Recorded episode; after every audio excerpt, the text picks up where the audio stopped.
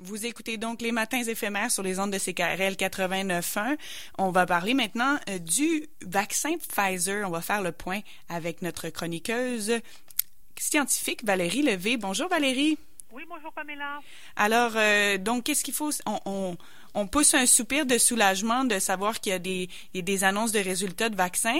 On s'étonne que ce soit Pfizer, euh, mais qu'avez-vous à, à dire d'abord sur qu'est-ce qu'il faut savoir sur le vaccin? Oui, ben en fait, avant de parler de ce vaccin de Pfizer en particulier, je vais faire un petit rappel sur les essais cliniques parce qu'on entend souvent parler essais de phase un, deux, trois, qu'est-ce que ça veut dire? Euh, j'en avais parlé déjà il y a quelques semaines. J'avais dit qu'il y avait euh, cent quatre-vingt-dix vaccins en développement, dont une dizaine en phase, euh, en essais de, euh, cliniques de phase trois. Donc, pour rappel, en phase un, on administre des petites doses à des sujets sains pour voir si l'organisme d'une personne qui n'est pas malade supporte le vaccin. En phase deux, ben, on veut savoir si le vaccin est efficace, donc on l'administre à des personnes malades et à différentes doses pour trouver la dose optimale. Mais là, on est encore à petite échelle. Et en phase trois, on passe euh, à grande échelle sur des milliers de, des milliers de personnes. Donc, Pfizer a commencé à, ré, à dévoiler les essais, les résultats pour la phase trois. En fait, on dit euh, le vaccin de Pfizer, mais c'est le vaccin de Pfizer et de son partenaire allemand euh, BioNTech. Et euh, ben, je disais qu'il y avait d'autres, d'autres vaccins aussi qui étaient en phase trois, euh, notamment AstraZeneca, AstraZeneca euh, GlaxoSmithKline et d'autres. Donc, on peut s'attendre à avoir d'autres résultats aussi bientôt qui seront euh, annoncés. Et donc, les résultats de Pfizer sont prometteurs. Est-ce que vous pouvez nous les rappeler? Oui, ben, Pfizer annonce en effet que son vaccin est efficace à quatre-vingt-dix pour cent. Alors ça, c'est quand même très encourageant et c'est même surprenant parce que c'est pas tous les vaccins qui ont une telle efficacité. Maintenant, il faut quand même nuancer un peu cette annonce parce que les résultats annoncés sont très partiels. L'essai, il est encore en cours, donc euh, les résultats commencent, c'est des résultats intermédiaires. Pour le moment aussi, la seule chose qu'on a à se mettre euh, sous la main pour euh, savoir de quoi il en retourne, c'est le communiqué de presse de Pfizer. Donc c'est pas un rapport scientifique et c'est encore moins un article euh, scientifique passé au crible de la révision par les pairs. Euh, cependant, quand même, les résultats ont été analysés par un comité indépendant. Donc, euh, c'est, c'est quand même, il n'y a, a pas de biais normalement à travers euh, le, les résultats. Mais on, donc, Pfizer se base quand même sur des données pour avancer oui. son efficacité. Oui, oui, oui, tout à fait.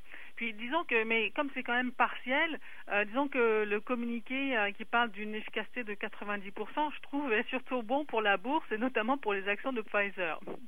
Parce qu'on est quand même obligé de prendre avec des pincettes un, des résultats intermédiaires qui ne sont qu'un communiqué de presse. On comprend bien. Et euh, donc, c'est, c'est sur combien de, de personnes que, que, que ce vaccin a été testé?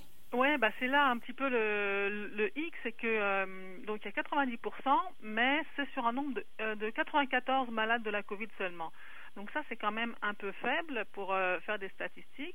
Alors en fait, voilà ce qui se cache derrière le, le quatre-vingt-dix pour cent d'efficacité. C'est quand même un essai de phase trois, donc il y a des milliers de personnes qui ont été recrutées. Puis il y a des gens d'un peu partout dans le monde et d'origine ethnique euh, variée. Euh, c'est un vaccin qui se donne en deux doses et, et en fait, certains reçoivent le vaccin et d'autres reçoivent le placebo pour vérifier euh, si effectivement le vaccin vaut quelque chose par rapport à rien du tout. Alors, le huit novembre dernier, il y a trente-neuf mille personnes qui ont reçu leur deuxième dose, donc soit un vaccin, soit le placebo. Et parmi ces trente-neuf mille personnes, il y en a quatre-vingt-quatorze qui ont attrapé la COVID. Et parmi ces quatre-vingt-quatorze personnes malades de la COVID, neuf avaient reçu le vaccin et quatre-vingt-cinq avaient reçu le placebo. Donc là, on voit bien quand même euh, clairement que euh, ceux qui ont reçu le vaccin étaient beaucoup mieux protégés que ceux qui ont reçu le placebo. Et euh, le quatre-vingt-dix pour cent, c'est les quatre-vingt-cinq qui ont reçu le placebo sur les quatre-vingt-quatorze personnes malades. Donc, euh, pour ma part, c'est un peu flou ce que ça veut, ce que ça signifie, ça. Mais en clair, c'est, mais on peut quand même dire que, que ceux qui ont eu le vaccin étaient nettement mieux protégés. Maintenant, bah, les essais ils se poursuivent. Il y a d'autres personnes, par, euh, d'autres participants qui devraient tom- tomber malades, malheureusement, mais en même temps heureusement parce qu'il faut que le test se fasse. Euh, et il faut euh, cent soixante-quatre malades pour valider l'essai. Et donc, avec les cent soixante-quatre malades, bah, on peut penser qu'on va avoir des meilleures, euh, des meilleures statistiques, que l'efficacité va se préciser, on va savoir si c'est euh, quatre-vingt-cinq ou euh, quatre-vingt-douze pour cent. Mais même si elle diminue, on peut penser qu'elle va rester élevée quand même. Est-ce que, est-ce qu'on sait si ce vaccin-là peut protéger contre les formes sévères de la COVID? Ouais, ben ça, c'est aussi une question qui reste en suspens parce que, bon, effectivement, les formes sévères, c'est, c'est celles qui sont le plus, mor- le plus mortelles et celles qui accaparent le service hospitalier. Alors, on voudrait bien que le vaccin protège contre ces, ces, ces, ces formes-là. Et euh, c'est une question qui reste en suspens parce que Pfizer a fait ses observations sept jours après avoir administré sa deuxième dose. Or, la forme sévère, elle apparaît après sept jours. Donc, les résultats euh, sont, qui sont dévoilés pour le moment ne permettent pas de répondre à cette question. On ne sait pas si les personnes qui étaient, euh, si, les per- si parmi toutes les personnes, euh, il n'y en a pas qui vont euh, dé- dé- développer une forme sévère ultérieurement. Euh, par contre, Pfizer a prévu de faire une autre observation quatorze jours après euh, administration de la deuxième dose. Donc, euh, les, les, les observations se poursuivent. On en saura sans doute plus un petit peu plus tard. Et puis aussi, euh, l'essai, en fait, il ne dit rien sur les asymptomatiques. On sait, bon, on sait pas du tout. De toute façon, ils sont asymptomatiques et on ne sait pas du tout si le vaccin empêche les gens de, de d'attraper le, le virus du tout. Peut-être que le, le vaccin n'empêche pas les gens d'attraper le virus et d'être asymptomatiques. Évidemment, les asymptomatiques, c'est le mystère de la COVID. Ouais. Admettons que l'efficacité reste autour de quatre-vingt-dix pour cent. Est-ce qu'on sait ce qui pourrait expliquer cette efficacité-là? Bien, euh, ouais, c'est, disons que l'efficacité des, des vaccins, ça dépend des maladies, hein. Il y a, il y a des, mal- des vaccins contre la rougeole, par exemple, qui est efficace à, je crois, quatre-vingt-quinze pour cent, alors que l'efficacité euh, du vaccin contre la grippe, il est très variable. Euh, cette année, il serait de cinquante-huit pour cent. Et c'est quand même relativement bien pour un vaccin de la grippe.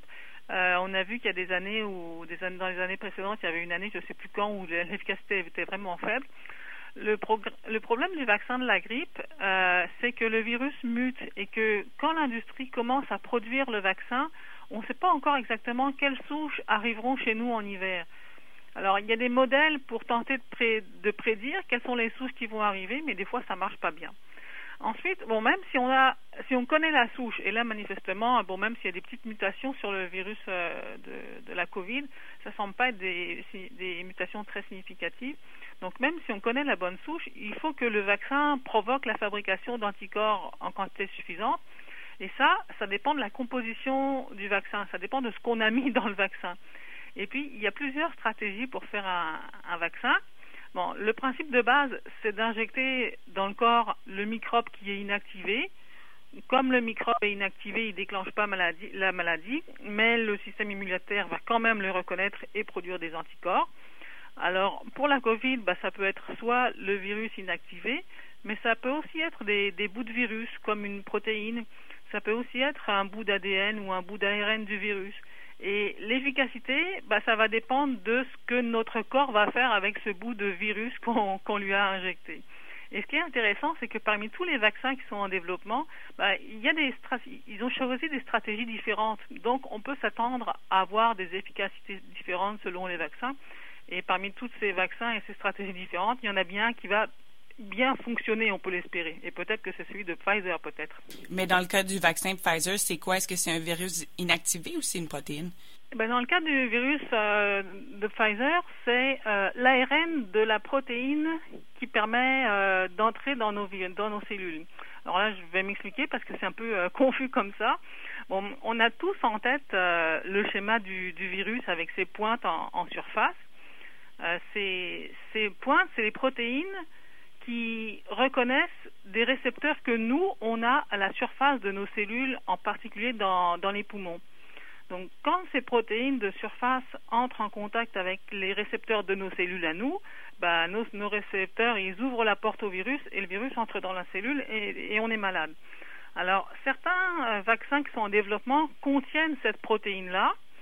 Et donc, finalement, ces vaccins, ça va nous injecter la protéine de, sur, de, de surface. Donc, la protéine toute seule, ça ne déclenchera évidemment pas la maladie, mais elle est supposée être reconnue par le système immunitaire pour qu'il euh, produise des anticorps contre cette protéine et donc, ultérieurement, contre, contre le virus euh, si, on, si on attrape le virus.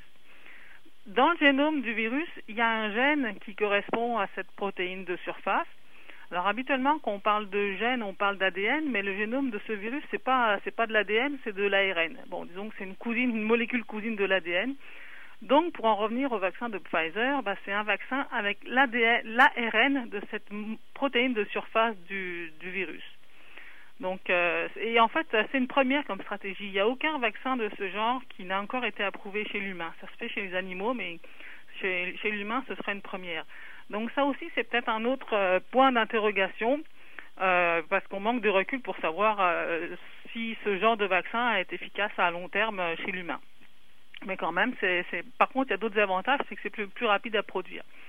Euh, mais donc, euh, disons que ne faisons pas comme la bourse qui a bondi à l'annonce du communiqué de Pfizer. Je pense qu'on a le droit d'être optimiste, d'espérer, mais euh, on a aussi le devoir de rester prudent et de continuer à se protéger, je dirais. Oui, on reste, on continue à se protéger parce qu'on veut euh, éventuellement passer en zone orange.